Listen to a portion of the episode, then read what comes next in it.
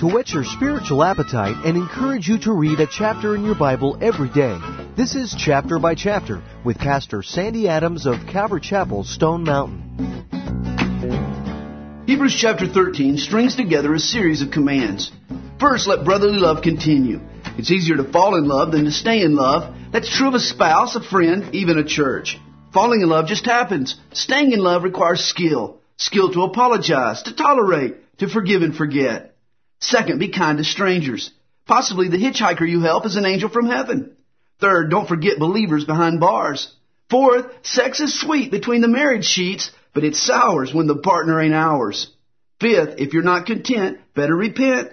And sixth, Christians should be good at follow the leader. Don't ever follow a person until you're sure he's following Jesus, but when you find a faithful leader, be a faithful follower.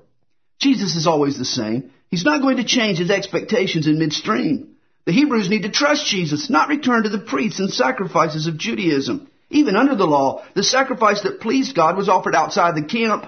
Jesus was also crucified outside the city walls.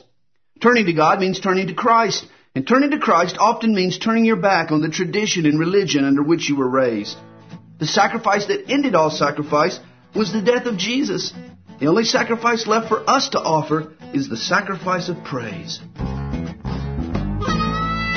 This is chapter by chapter, and each day at this time, Pastor Sandy Adams will summarize for you a chapter in God's Word. For a complete tape study of today's chapter, you can call us at 8777 by chap. That's 8777 BYCHAP. If you would like to listen again to today's chapter, visit our website at calvarychapelstonemountain.com. Thanks for listening.